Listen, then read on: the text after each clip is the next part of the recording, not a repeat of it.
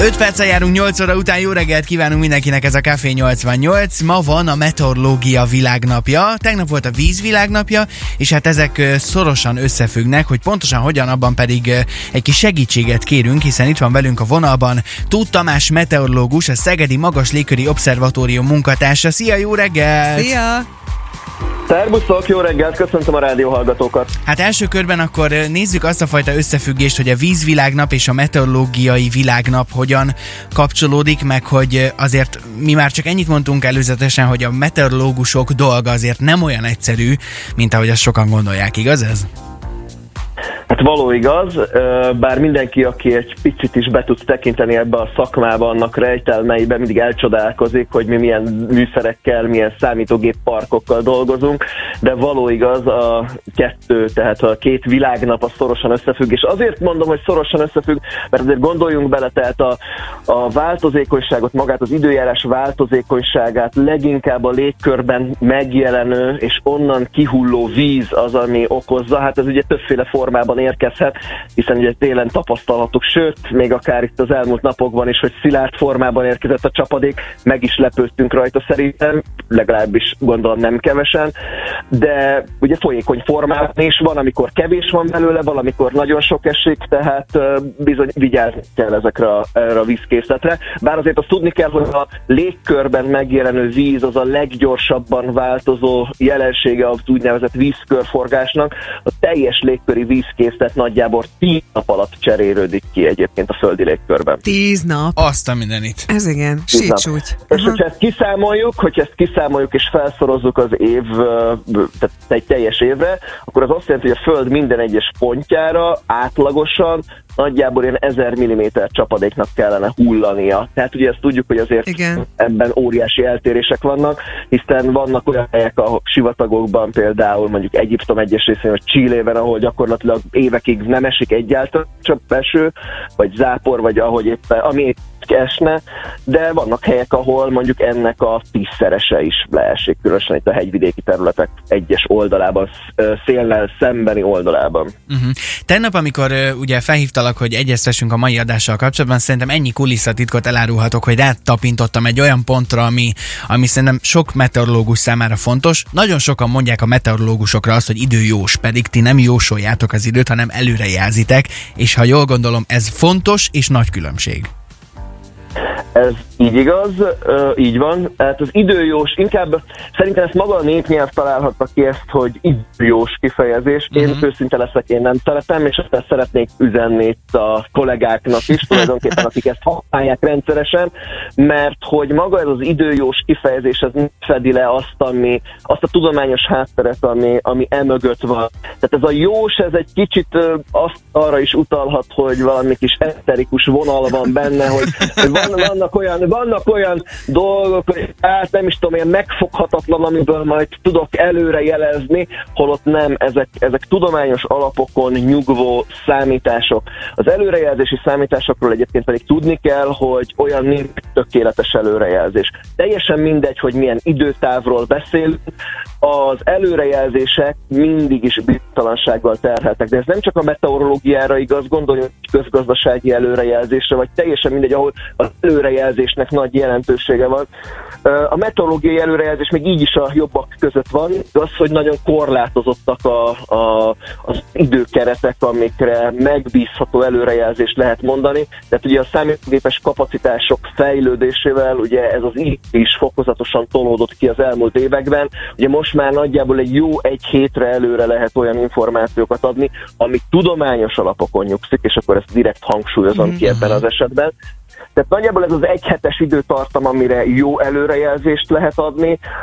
Most már nyilván vannak hosszabb távú időjárás előrejelzések, de ezek leginkább nem a konkrét időjárási eseményekre világítanak le, hanem az anomáliáktól vett, tehát az anomáliákat próbálja hangsúlyozni, ez az átlagtól vett eltérést, hogy például mondjuk két-három hét múlva mondjuk Magyarországon, te és nem, most nem emeljük ki külön régiókat, hogy mondjuk Szeged környéke, vagy Budapest térsége, tehát hogy mondjuk egy nagyobb tájegységeknek, vagy országoknak a mekkora lehet az eltérése a, az éghajlati átlagtól, az úgynevezett klímanormától. Tehát például most ez a, ez a március második felében tapasztalt hideg periódus látszott ö, önmagában, hogy igen, egy hidegebb időszak következik, és ez eltarthat a hónap végéig, akár több héttel előre is, de ugye nem igazán hangsúlyoztuk ezt ki, mert az ember ehhez már hozzáteszi azt is, hogy akkor most ez milyen időjárási pontosan milyen időjárási folyamatoknak lesz az eredménye.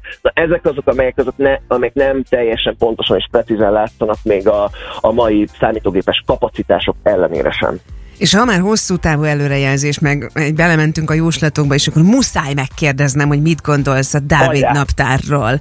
Ugye Dávid néhány nyíregyházi mérnök, aki évek óta el, elkészíti a, az év időjárási előrejelzését, tehát 365 napra megmondja, hogy melyik nap nagyjából milyen idő lesz. Hát, Hú, de nagy levegőt próbálok diplomatikus, próbálok diplomatikus maradni. Azt gondolom, hogy a, ez részben azért a meteorológus szakma tekintélyét valamelyest csorbítja. Azért, mert uh, akkora marketingje van ennek, ami elhiteti a, a hallgatókkal, hogy bizony az időjárás korlátlan időre előre jelezhető. Uh-huh. Tehát, hogy akár tudunk készíteni ténylegesen egy évre egy, egy, egy rendes időjárás előrejelzést. Azonban nem tudom, hogy a kedves hallgatók közül hányan vették már a fáradtságot, és mondjuk megnéztek egy ilyen naptárat, kitéve mondjuk január 1-től december 31-ig bezárólag, és mondjuk elkezdték nézegetni azt, hogy mennyire válik be a valójában. Hát szerintem az a baj ezzel, hogy ez elég nagy türelem kell, hogy az ember ezt így összeírja magának. Uh-huh. De hogyha elkezdi napról napra követni a, ezt az előrejelzést és a ténylegesen bekövetkező időjárást, hát akkor úgy gondolom, hogy nem túl nagy az a találati arány, ami, ami, amire alapozni lehetne, vagy biztosan lehetne alapozni. Azt tudjuk nagyjából, hogy, hogy télen hideg van, nyáron meleg, na most ugye ennek van egy szép kis klimatológiai görbéje, erre, hogyha egy kis cikcakot rápakolok, akkor igazából én is tudnék készíteni egy ilyen előrejelzést, de nem teszem, mert az a saját szakmai tekintélyemet ásnám alá. Így van, Tamás, a hitelét. Szerintem óriási. sikerült diplomatikusan válaszolni Igen? abszolút mértékben. Azonnal, azonnal folytatjuk a beszélgetést, mert hogy van egy szegedi külön különlegesség, amiről mindenképpen szeretnénk, hogy mesélj még nekünk egy picit, úgyhogy ne tedd le kérlek a telefont. Addig viszont érkezik egy olyan csajszi, aki biztos vagyok benne, hogy csak és kizárólag a napsütéses időt szereti. Az Instáján is ez látszik. Lizo és a juice most jó reggelt! Minden Szegedről és a nagyvilágról. Ez a Café 88 a Rádió 88-ban. Negyed 90, ez a Rádió 88, jó reggelt kívánunk mindenkinek. A Föld 850 különböző pontjáról naponta megközelítőleg 1700 rádiószondát küldenek a légkörbe, mert az ilyen módon megszerezhető adatok elengedhetetlenül fontosak a pontos időjárás előrejelzéshez, és ami a különleges, hogy Magyarországon mindösszesen két helyről, Szegedről az egyik, naponta kettő indul, ráadásul már 1962 óta, hogyha jók az információim, de hogy pontosan mire jó ez meg, meg mi ez a ballon, ebben kérünk egy kis segítséget, hiszen továbbra is itt van velünk a telefonvonalunk túlvégén Tóth Tamás meteorológus, a Szegedi Magas Légköri Obszervatórium munkatársa. Még egyszer jó reggelt kívánunk, szia Tamás! Jó reggelt! Én is jó reggelt kívánok a most kapcsolódó hallgatóknak is. Nos, való igaz, és tökéletesen jók az információ, hogy ezek az adatok, ezek nagyon-nagyon helytállóak, ahogy így hallottam a felvezetőbe. Én nem tudtam volna ilyen szépen elmondani, úgyhogy gratulálok a kis kutató munkához. Azért, hogyha belegondolunk tehát ebbe a 850-es számba, ugye, amit, amit mondtál, és hogy nagyjából 1700 rádiószonda megy egy nap, azért ez nagyon-nagyon és ráadásul rendkívül egyenlőtlen módon osztik el a Földön. Mondjuk Európában, Észak-Amerikában, tehát a világ fejlettebb régióiban azért relatíve jó ennek a szondázó állomáshálózatnak a lefedettsége, ami egyébként nagyon-nagyon fontos, és a mai napig a, az talán a legfontosabb magas légköri mérés, mert hogy ez az egyetlen olyan mérési módszer, amivel tényleg direkte, tehát nem távérzékelési, távérzékelési eszközök segítségével tudjuk gyűjteni a paramétert. Tehát egy rádiószonda, úgy képzeljék el, hogy amint elindul ez a meteorológiai ballon, ráerősítenek egy mérőműszert, és az pontosan meg tudja mondani például, hogy 6248 méteres magasságban, és most ezt ilyen pontosan mondom, hogy hány fok van, pontosan tized pontossággal, milyenek a levegőnek a páratartalma, tehát a páratartalma, és emellett azt is meg tudja mondani, hogy ott azon a ponton, mondjuk Szeged felett, milyen erős szél fúj és milyen irányú. Na már most vannak módszerek, amelyek azért például műholdas mérések segítségével, amiből nagyjából meg lehet határozni, de, de ez nem ott a helyszínen van, és nem ott méri meg, ezért azok a mérések nem annyira pontosak, mint amelyeket ezek a rádiószondák szolgáltatnak, és éppen emiatt, hogy mivel a, nagyon érzékeny az, a, az az egyenletrendszer a pontos adatokra, amiből egyébként az előrejelzések készülnek, így azért mondom, hogy, hogy igencsak fontosak azok a rádiószondás adatok, amelyeket így naponta több többször begyűjtenek. Ugye ez egy nagyon drága mérési módszer, tehát nem hiába van csak kettő belőle Magyarországon, és hogy mondtad már, ugye ez tavaly szeptember óta automatikusan megy. Tehát most már minden automataként történik, ugyanúgy automata fújja fel a ballont, automata erősíti rá ezt a kis meteorológiai műszert, ott a Szegedi Magaslékköri Obszervatóriumban erre a ballonra, ami a napnak két meghatározott időpontjában, ez most jelenleg, úgy kell elképzelni, 12 óra 15, ez ugye dél, délután, illetve kevéssel éjfél után, ekkor indulnak ezek a meteorológiai ballonok, wow. begyűjtik az adatok nagyjából ilyen két órás mérési programmal, eljutnak körülbelül 35 kilométeres magasságig, addig tud gyűjteni, addig képes a ballon kitartani a fenti zord körülmények között, hiszen abban a magasságban már előfordulhatnak, mit tudom én, ilyen 150-200 kilométeres szelek, és mondjuk minden mellé mínusz 50, mínusz 60 fok is párosul. Azt Tehát ezt ugye így képzeljük el, hogy nagyon, nagyon durvák ott fent ezek a viszonyok, amit mi itt a Földön sohasem nem tapasztalhatunk. És aztán egyszer csak kipukkad a lufi, és leesik a, és a mérőműszer? Kipukkad, így van, mert, mert hát ugye sokkal ritkább is fönt a levegő, ezzel együtt ugye ez a meteorológiai ballon kitágul, és nyilván azt a tágulást nem tudja a végtelenségig követni, bármennyire is rugalmas az az anyag, amiből készült. Szóval kipukkad, és akkor egyszer csak visszaesik. Hát néha, néha szoktak megtalálni ilyen meteorológiai mérőműszert, de hát ezek sajnos most jelenlegi, uh, tehát jelenleg ezek egyszer használatos De akkor ezek szerint aggódhatunk amiatt, hogy valakinek mondjuk ez a fejére potyan valamikor? Van hülyes, soha, hülyeséget soha, kérdezek. Soha nem hallottam, nem, soha nem hallottam még ilyet, hogy valakinek a fejére pottyant volna, tehát ennek rendkívül kicsi a valószínűség, és másrészt pedig ezek azért nemzetközileg szabályozva vannak, tehát hogy ért, amikor zuhan vissza, akkor ne úgy zuhanjon vissza, hogy szabad esésszerűen esik, és mondjuk kétszerre földgyorsul, és, és, és úgy pottyan a földbe, hanem az nyilván, nyilván ennek olyan a kialakítása, hogy azért a légkörben fékeződik, tehát ahogy esik uh-huh. vissza, szóval nem, nem akkora lendülettel esik vissza, hogy ez lyukat vájna a földbe.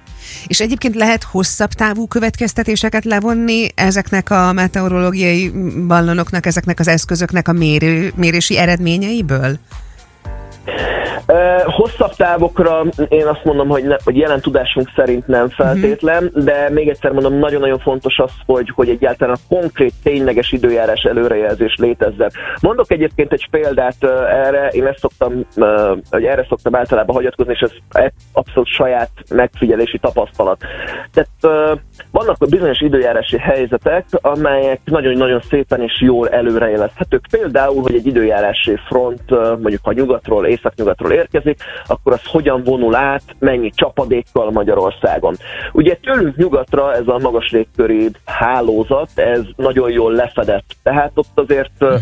az osztrákoknál, németeknél, tehát Nyugat-Európában azért kellően sűrű ahhoz, hogy azért úgy, úgy viszonylag sűrű mintavételezéssel át lehet pásztázni a légkör magasabb rétegeit. Na most ezzel szemben, az, ha olyan időjárási helyzet következik be Magyarországon, amitől én személy szerint idézőjelbe persze rettegek, és ez a rettegés ez azért mondom így, mert, mert tudom azt, hogy abban kódolva van, hogy ebbe pontatlanságok kerülnek, akkor valamilyen úton, módon fogja magát a légkör, és egy kicsit megváltozik benne az áramlás iránya, és elkezd kelet felől érkezni a levegő.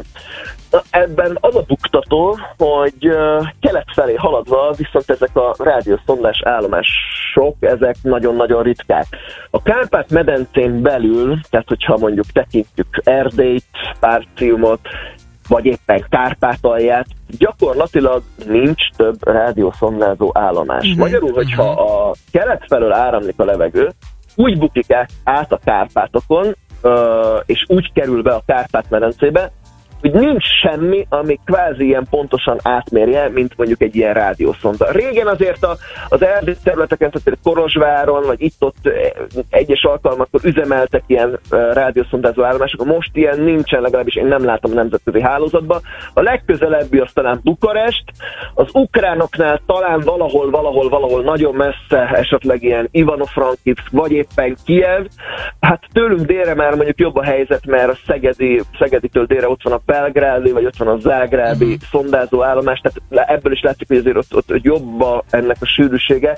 De mondom, kelet felé haladva nagyon-nagyon gyér ez az állomáshálózat, és hát sajnos, hogyha így fordulnak az áramlások fönn felettünk, akkor ebben az is kódolva van, hogy azok az előrejelzési modellek, amelyeknek fontos bemenő paraméterét képezik ezek a rádiószondás állomások, hát bizony nem tudják átmérni, éppen emiatt hát saját számolnak valamit, csak az általában nem szokott olyan pontos lenni, mint, mm-hmm. a, mint az úgymond normál nyugati áramlású időjárási helyzetekben. De akkor ezek szerint a Szegedi e, e, e tekintetben is élen jár a meg. Szegedi, abszolút, és ez a tehát hogyha az, az érdekes egyébként, hogy amikor mondjuk nemzetközi hálózatban ugye kérik a, ezeket az adatokat, akkor valahogy a Budapesti és a Szegedi között mindig a Szegedi tekintik fontosabbnak. Tehát gyakorlatilag a Szegeditől keletre, ugye a Kárpát-medencén belül már nincsen mérés, éppen emiatt, mivel a Szegedi ez a legkeletibb rádiószonda, ami, ami naponta kétszer, és hangsúlyozom kétszer operatívan működik, tehát hogy ez,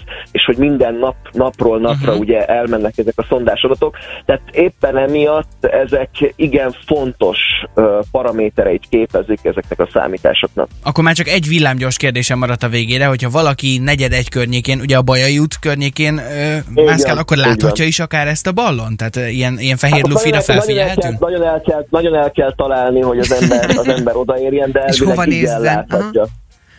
Ez Szuper. Ö, Nekem még rengeteg kérdésem lenne, de lejárt Igen. az időnk. Igen, de Tamás, nagyon-nagyon hát szépen akkor, köszönjük. Akkor valamikor máskor ezt a Úgy legyen. ugyanígy ilyen hírek után. Mit Mindenképpen. Akkor nem tudom nálatok Rendben. mit szokás kivenni, szép időt, vagy vagy csak jó munkát simán? Pontos időt. Tökéletes, tökéletes. Pontos, Pontos időjárást kívánok. Szerintem teljesen jó. Köszönöm szépen. Tóth Tamás, jó munkát. Köszönjük, köszönjük szépen, Tóth Tamás meteorológus volt a vendégünk. Nagyon szépen köszönjük a sok-sok információt. Biztos, hogy fogunk még találkozni így adásban. Ez száz százalék, mert hogy rengeteg információval halmozott el minket. Mi viszont most áttérünk más jellegű információkra. Ági érkezik most a friss hírekkel és a gazdasági percekkel, utána pedig jön egy csajszi, akinek biztosan jól áll a jó idő. Értsük, mire gondolok, ugye? Dua Lipa és a Hallucinate jön.